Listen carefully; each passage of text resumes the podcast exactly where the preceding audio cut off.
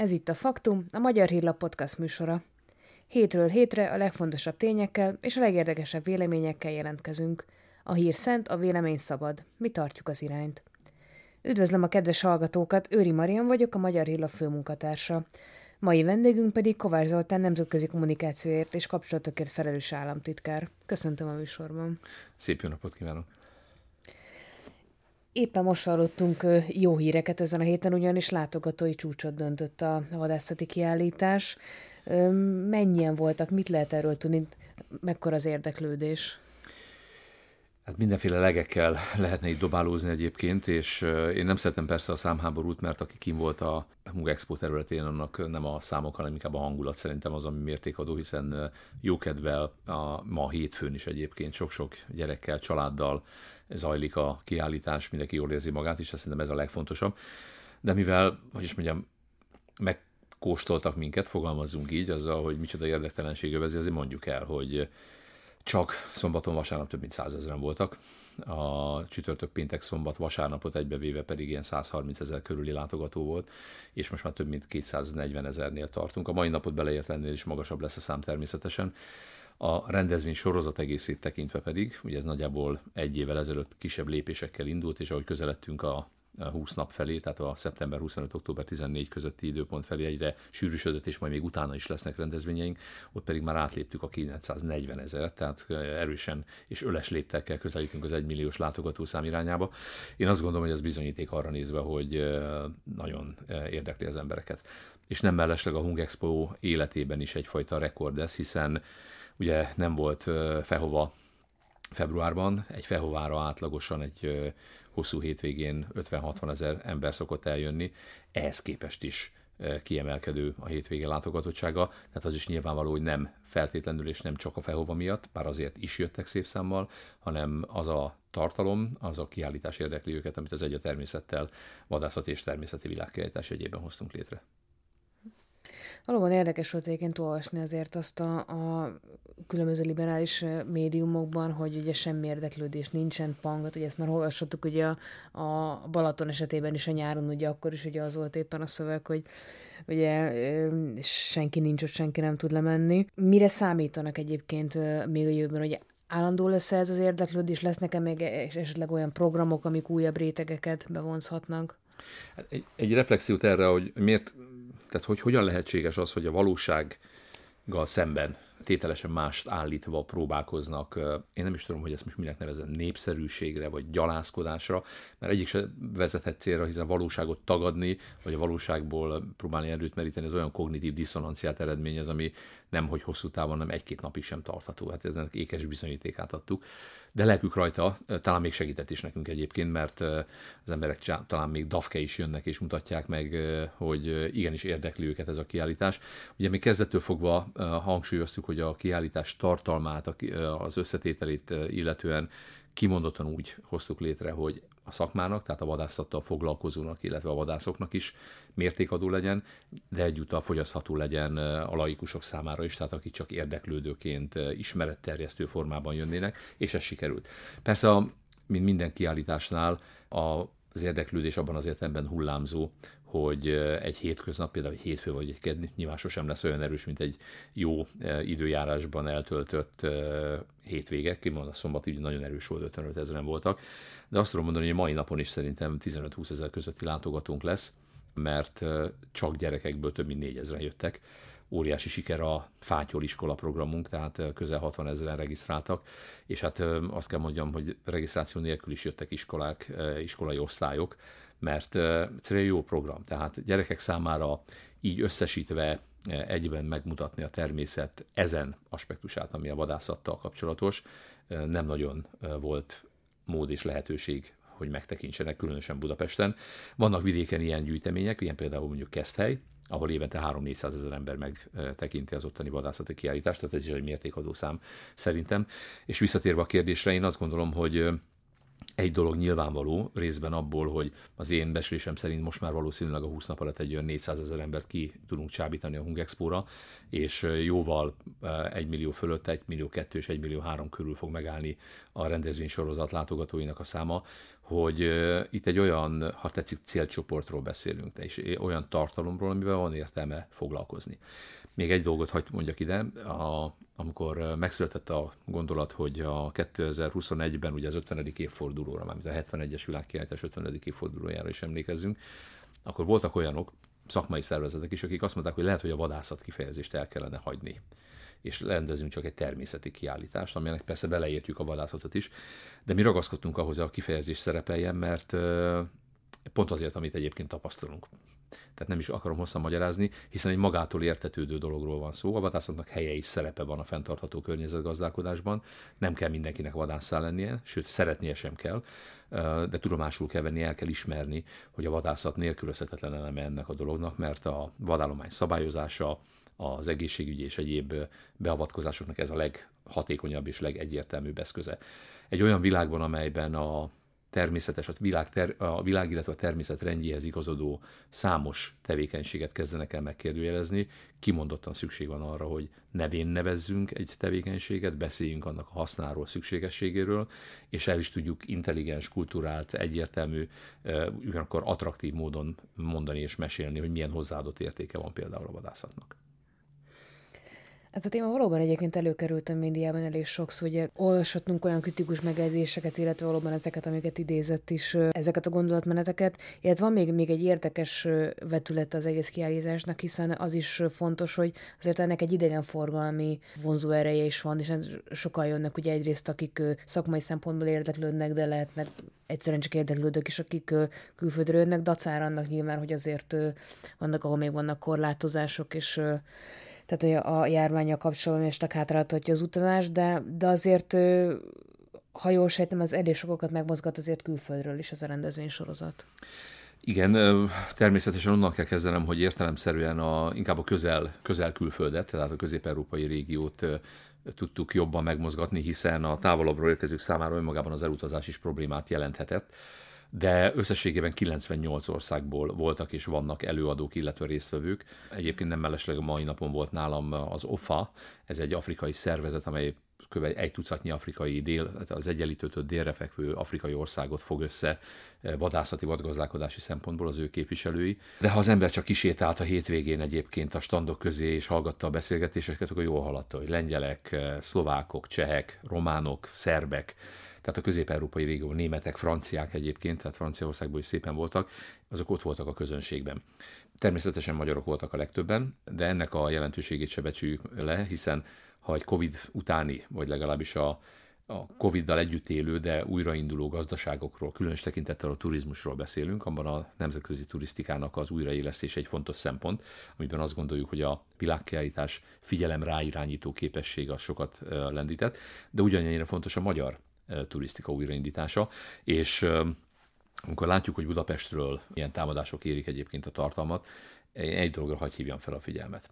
Az, hogy a, Hungex, a teljesen megújított Hungexpo, amely a következő években, évtizedekben az 55 milliárd forintos megújítás után számtalan, évente több száz olyan rendezvényt tud majd befogadni, a, amely turistákat vonz. Én azt gondolom, hogy Budapesten mindenkinek örülnie kellene annak, hogy a legkisebb falvakból, a vilá- az ország minden szegletéből buszokkal, vonatokkal érkeznek ide az emberek. Egy kis színes hagy mondjak, azt hiszem, hogy pénteken és szombaton volt az, hogy a Sopronban a ez IC-re már nem lehet egy jegyet kapni, mert a jegy árusító elmondása szerint valami kiállítás van Budapesten.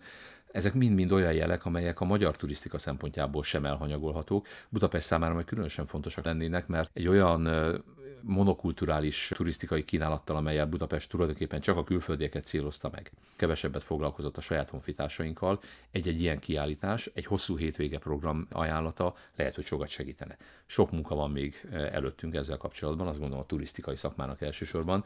A tapasztalatok azok, hogy egy ilyen téma rengeteg embert meg tud szólítani, érdemes ezzel foglalkozni. Gancer Gáborral egyébként a Hungexpo vezetőjével ma pont arról beszéltünk, hogy például a jövőben lehet, hogy egy Fehova kapcsán is érdemes ismeretterjesztő, tehát nem kereskedelmi, hanem inkább múzeumszerű kiállítási elemeket is belekeverni, belevinni a tartalmakba. van egy kevésbé vidám téma is, ami viszont aktuális és profilba vág. Múlt héten járt itt a Libe Bizottság delegációja, és nagyon sok emberrel találkoztak. Arról hogy ők egy ilyen, ha jól emlékszem, hogy több mint, több mint 80 emberrel beszéltek itt három nap alatt, ebből persze ki lehet találni, hogy voltak, akik csak nagyjából csak néhány perc jutott, tehát egy nagyon-nagyon sűrű program volt, és hát erősen kérdés, hogy, hogy egyáltalán mennyi, mennyi lehetett így a, a delegáció szempontjából befogadható abból, amit hallottak, de ahogy itt magam is beszéltem interjúkban, a két jobboldali képviselővel, aki benne volt a bizottságban, ők, ők azt mondták, hogy egyébként igazából az egész egy, egy színház volt, hiszen ö, több mint valószínű, hogy azért a liberális többség ennek a delegációnak már előre egyébként levonta a következtetését, és igazából megírta azt a jelentést, amit, amit elvileg ennek a látogatásnak kellene majd objektívabbá és árnyaltabbá tennie. Hát ugye az ember valóban nem tudná, hogy komoly dolgokról van szó, akkor kinyában egy kicsit még nevetne is, hiszen ugye, szép mondást idézve, a macska fel van mászva a fára. Tehát ez a jelentés meg van írva. Ez elkészült. Tehát ezt a bohózatot, ezt eljátszani, hogy ők ide jönnek vizsgálódni, miközben valójában egyáltalán nem kíváncsiak arra, hogy mit mondanak a velük szemben ülők. Én pontosan tudom, hogy kikkel találkoztak egyébként a, ahogy tetszik, kormányzati oldalról, tehát a mértékadó magyar kormányzati bírósági, civil terepről. Valójában teljesen mindegy, hogy mit mondtak. Ezt a jelentést politikai koncepció, egy boszorkányüldözés forgatókönyve és tartalma alapján előre megírták. Ne legyen kétségünk, hogy a Libe Bizottság látogatása az egy nagyobb képnek az egyik elemét jelenti csak egyébként. Egy olyan, ez esetben Magyarország, de hát egy, ezzel párhuzamosan tulajdonképpen Lengyelország ellen is irányuló politikai játszmának vagyunk a tanulja, amelyben a, Libe Bizottság eh, baloldali, én nem is nevezném őket liberálisnak, mert itt ugye zöld, eh, szocialista, szociáldemokrata és liberális képviselők többségéről van szó. Ez a többség előre eldöntött, hogy mit akar írni. És nyilván, eh, hogy is mondjam, előkészítik a terepet, alájátszanak annak, hogy a bizottság részéről ránk helyezett nyomás. Ne feledkezzünk el arról egyébként, hogy miközben Magyarország abszolút konstruktívan követve a, az európai helyreállítás szempontjából követendő utat, magyarán beleegyezve abba, hogy legyen egy olyan újraindítású alap, amely a bajban lévő országoknak segít. Szóval ennek a visszatartása irányába tesz lépéseket. Nyilvánvaló, hogy a Libe Bizottság látogatása, az, ez az állvizsgálódás, ez egyetlen célt szolgált, hogy alá tudja támasztani, hogy milyen, miért és hogyan akarnak szankciókat hozni Magyarországgal és Lengyelországgal szemben. Az érthetetlen ebben a dologban az, hogy 12 éve zajlik ez a színjáték, és pontosan tudjuk, hogyha valami elemi és oltári nagy baj lenne Magyarországon, akkor minket a szavazók valószínűleg elzavartak volna. És mivel nincs, ezért muszáj ezt a színjátékot, ezt a színdarabot tovább folytatni, és ebből politikai muníciót kovácsolni a baloldalon. Így váltunk mi egyébként a német választási kampány egyik központi témájával, ne felejtsük el. Úgyhogy azt is mondhatnánk, hogy nehéz ezzel mit kezdeni, de tulajdonképpen egy dolgot tudunk vele kezdeni. Szépen tovább folytatjuk azt a munkát, amit elkezdtünk, mert mert nem kell, hogy zavarjon minket egy nyilvánvalóan teljesen elfogult és értelmetlen politikai játszma, minket egy dolog kell, hogy érdekeljen az ország, magyar emberek érdeke, abban pedig nem ismerünk sem kompromisszumot, sem kétséget, úgyhogy meglátjuk, hogy mire jutnak a nagy bölcsességükben ezek az emberek. Én azt gondolom, hogy a mi lelkismeretünk teljes mértékben tiszta, és úgy, ahogy eddig ezzel a nyílt testtartással megyünk a választások irányába, és képviseljük a magyar érdekeket. Ez önmagában egy érdekes kérdés egyébként, hogy eleve milyen, milyen alapja van most ennek az egész történetnek, hiszen ők, most megint csinálnak egy jelentést, miközben eleve már volt egy jelentés, a szargentini jelentés, amire épült aztán a hetes cikke szerinti eljárás, amivel látványosan elégedetlenek egyébként az elmúlt években ezek a képviselők, hiszen ő, többször is elmondták, hogy ő lassú, nem halad, összeszembesültek azzal, hogy van valami, amit ők szeretnének, van egy politikai cél, minden, mindenképpen az, hogy Magyarország megbüntetése. Viszont tehát az Európai Unió tanácsában meg hát csak nem halad ez a dolog, pedig azért voltak olyan soros elnökségek is közben már, akik azért egy inkább egy kritikusabb hangot ütöttek meg például mondjuk a, a, a finnek, de, de mégis az látszik, hogy, hogy nincs meg a tagállami konszenzus ahhoz, hogy ezt a történetet vagy, vagy végre lezárják, vagy valóban azt a célt hozza, azt, a, azt az eredményt, amit, amit a parlament elvár. Az embert vonza a kísértés, hogy eljárási, az unió működése szempontjából mértékadó szabályokból indulva próbál levezetni ennek az egésznek az értelmét, és abban valóban ez dominálna, hogy hogyan lehetséges az, hogy az unió egyik alapelvét, a konszenzus szükségességét kérdőjelezik meg akkor, amikor ezek az eljárások elindulnak. De talán azzal kellett volna kezdeni, ami itt penetránsan is nyilvánvalóan látszik. Tehát ugye az ember áltathatná magát azzal, hogy nincs oka hanem pusztán egy politikai érdek vezérli azt, aki e, vele szemben a Libe Bizottság részéről, a baloldal részéről megnyilvánul, de ez esetben egyébként van konkrét oka, tehát pontosan tudjuk, és látszott a minden eddigi elemet azonnal, gyakorlatilag a törvény kihirdetése előtt felsorakoztató, csatasorba állító és a tüzérségi pergőtüzet elindító reakciókból, hogy itt a penetránsan megjelenő ok az az, hogy nem akarjuk beengedni az LMBTQ propagandát a gyerekeink közé az iskolákban, meg az óvodákba. Ahogy egyébként minden korábbi esetben is, amikor megtámadtak minket, nekünk jöttek, első ilyen volt ugye a médiatörvény, aztán az alap, új alaptörvényünk, tehát az új alkotmány, gazdasági intézkedések, hát is természetesen 2015-ben az azóta is élő téma egyébként maga a migráció kérdése. Mindig van valami konkrét kívántók, ez, ezek egy zsinórra fűzhetők fel, ez pedig a, az baloldali, az európai baloldali értékrenddel nem összeegyeztethető alternatív vélemények elleni azonnali fellépés. És ahogy ezek a vélemények egyre sarka, sarkosabban és egyértelműbben szélsőségesek, ilyen például a migrációpártiság, ahol most már ugye nem egyszerűen arról van szó, hogy menedzselni kell a migrációt, hanem teljesen nyíltan kimondják, hogy szavazati jogot, állampolgárságot kell adni a betelepülőknek, tulajdonképpen gerjesztik a felelőtlen és kilátástalan nyugat-európai, amerikai politikának a következményeit, például Afganisztán esetében, hogy onnan direktben kell hozni ide migránsokat. Tehát az, az egésznek a politikai motivációja az azonnal megjelenik, és ez, még egyszer hagy hangsúlyozzuk, hogy ebben az utolsó esetben, tehát amiért most a Libe Bizottság itt van, vagy éppen a Gréko, aki ugye ezen a héten vizsgálódik a korrupció ellenes vagy fellépés álcáját hordozva, meg az egész a helyreállítási források visszatartása, az most egyetlen kiváltó okra vezethető vissza, és mondom, a reakciókból ez látszott, a gyermekvédelmi törvényünk, tehát az a tény, hogy mi nem akarjuk ezt a propagandát, ezt az erőszakos propagandát beengedni az iskolákba és az óvodákba, ez volt a kiváltó oka. Hát valóban a helyreállítás lapok visszatartásánál ez, ez eléggé látványos volt, hiszen már tényleg arról, arról szóltak a kiszivárgott hírek, hogy szirenyeresben vannak a tárgyalások, mint ahogy legtöbb más tagállammal is, aztán egyszer csak jött a gyermekvédelmi törvény, és aki megállt a történet, von der Leyen nem jött, pénzek továbbra sincsenek meg.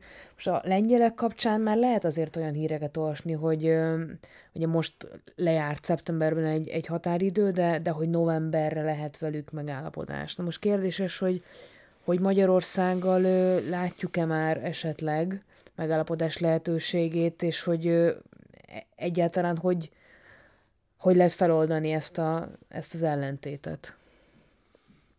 Hát nem rajtunk fog múlni, tehát én azért nem mennék spekulációkba, hogy ez mikor lehetséges, mert láthatóan a játéknak ez a lényege, hogy megpróbálnak minket egy olyan párbeszédbe belecsábítani, amelyben időpontokat fogunk mondani. Mi nem fogunk időpontot mondani, mert mi a tervet letettük az asztalra, a benne foglaltak alá vannak támasztva, ha már a macska fel lett mászva a fára, ugye, hogy itt az előbb beszéltünk. Tehát ezek a dolgok ott mind-mind, mind, mind rendjén vannak. Tehát nem szakmai kifogások vannak a magyar programmal kapcsolatban, hanem politikaiak. Tehát teljesen nyilvánvaló, hogy egy olyan pénzösszeg egyébként, ami a magyaroknak jár, hiszen konszenzussal az állam és kormányfok eldöntötték, hogy szeretnénk ezt az új programot megindítani, az MFF, tehát a rendes költségvetés mellett. Zárójelben ezzel most már arról rebesgetnek, hogy majd azt sem akarják odadni. Olyan feltételeket állítanak egyébként, amelyek sehol nincsenek benne az Európai Unió jogszabályaiban, Semmiféle döntés nem született azzal kapcsolatban, hogy egy új mechanizmust el lehetne indítani. Legfeljebb a parlament, az Európai Parlament baloldali többsége követel ilyet. Tehát mondva csinált nem létező szabályok mentén, tehát tulajdonképpen egy politikai akarattól vezérelve tartanak vissza forrásokat Magyarországtól. És ez nem pusztán az igazságtalansága folytán eh, penetránsan, vagyis nem sértő, hanem azért is, mert valójában eh, ennél sokkal fontosabb dologról van szó, valóban versenyképességi kérdéseket vet fel. Tehát eh, miközben ezt a színjátékot másokkal nem játszák el, miközben pontosan tudjuk, hogy a jogállamiság eh, definíció ez pont annyira körvonaltalan, vagy pontosan csak annyira van körvonalazva, hogy egy alapvető konszenzus alakuljon ki róla, de se, soha senki nem kezdte el mondjuk a portugál, az olasz, vagy éppen a francia jogállamiság helyzetét vizsgálni, mert éppen ugye nem eh, rájuk irányult a fegyvercsöve, tehát itt most már versenyképességi kérdésekről beszélünk. Arról, hogy az egyébként másoknak odaadott eh, olcsó, könnyen felhasználható hitelek, még hogyha programhoz is vannak kötve, azok másoknak versenyelőnyt kínálnak és adnak Lengyelországgal és Magyarországgal szemben. És ez nem csak azért igazságtalan, mert politikailag motivált és egy baloldali propaganda eszköze, hanem azért is, meg gazdaságilag is hátrányos helyzetbe hozza az ország, ezeket az országokat, név, név szerint Lengyelországot és Magyarországot.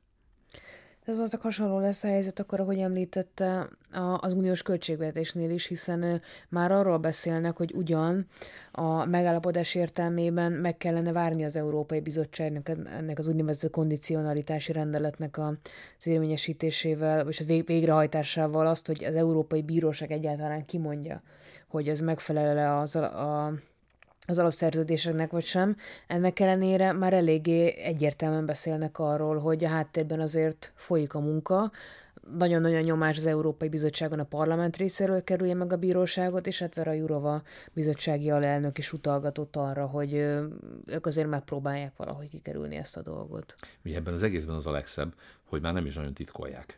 Tehát az egész a jogállamiság nevében, amit megpróbálnak rajtunk számon kérni, az egyébként konkrétan és egyértelműen nem definiált európai értékek megsértését vágják a fejünkhöz. Ugye itt a egy picit visszatérve a Libéhez, ugye megint az van, hogy valójában egyetlen konkrét tartalmi elemet sem tudnak mondani, hogy éppen mivel van bajuk, a tendenciákról beszélnek.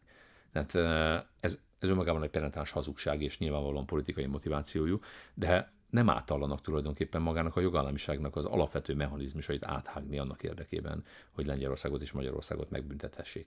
Tehát nem számít semmiféle európai joganyag, nem számít az, hogy mi van a tritiben, tehát a szerződésben, nem számít az, hogy hogyan van a döntéshozatal eljárása, mechanizmusa az Európai Unióban az együttdöntésről, tehát az intézmények, a bizottság, a parlament és a tanács együttdöntéséről, ezek mind-mind nem számítanak. Ha van egy politikai cél, megtalálják a módját, és csűrik, csavarják, kialakítják annak a, még a jogi keredeit is egyébként, hogy igazolható legyen az ő törekvésük.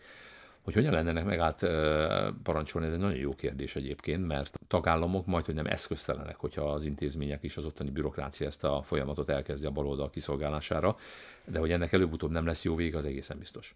Hát sajnos azt látjuk viszont, hogy nagyon bátran megtetik ezek a dolgokat az intézmények, hiszen mondjuk a, a, a nyugat-európai liberális sajtó részéről egészen biztosan nem találkoznak azzal, hogy számon kérnék őket. Tehát, hogyha arról van szó, hogy Magyarországnak vagy Lengyelországnak oda kell csapni, akkor viszonylag ritkán kerülnek elő olyan cikkek meg a szakértői véleménynek, akik azt mondják, hogy hát na jó, igen, de azért a, az uniós jogot azt legalább be kéne tartanunk ehhez. Ezt senki nem fogja leírni természetesen. Nagyon érdekes, hogy ez a tény, illetve ez a vetülete az ellenünk indított eljárásoknak valójában senkit nem érdekel a baloldali sajtóban. Ebb, ezért is penetránsan egyértelmű, hogy itt egy politikai színjátékról van szó, szereposztásokkal, olyan narratívával, olyan ugye, érvrendszerrel, eh, amelyben a tények azok valami keveset számítanak, a jogi tényanyag, illetve a jogi eljárások meg még kevesebbet.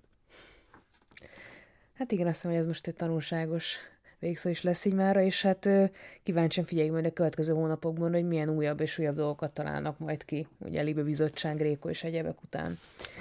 Na de ennyi volt már a faktum. Köszönjük Kovács Zoltán államtitkárnak, hogy itt volt velünk. Köszönöm szépen, viszont hallásra.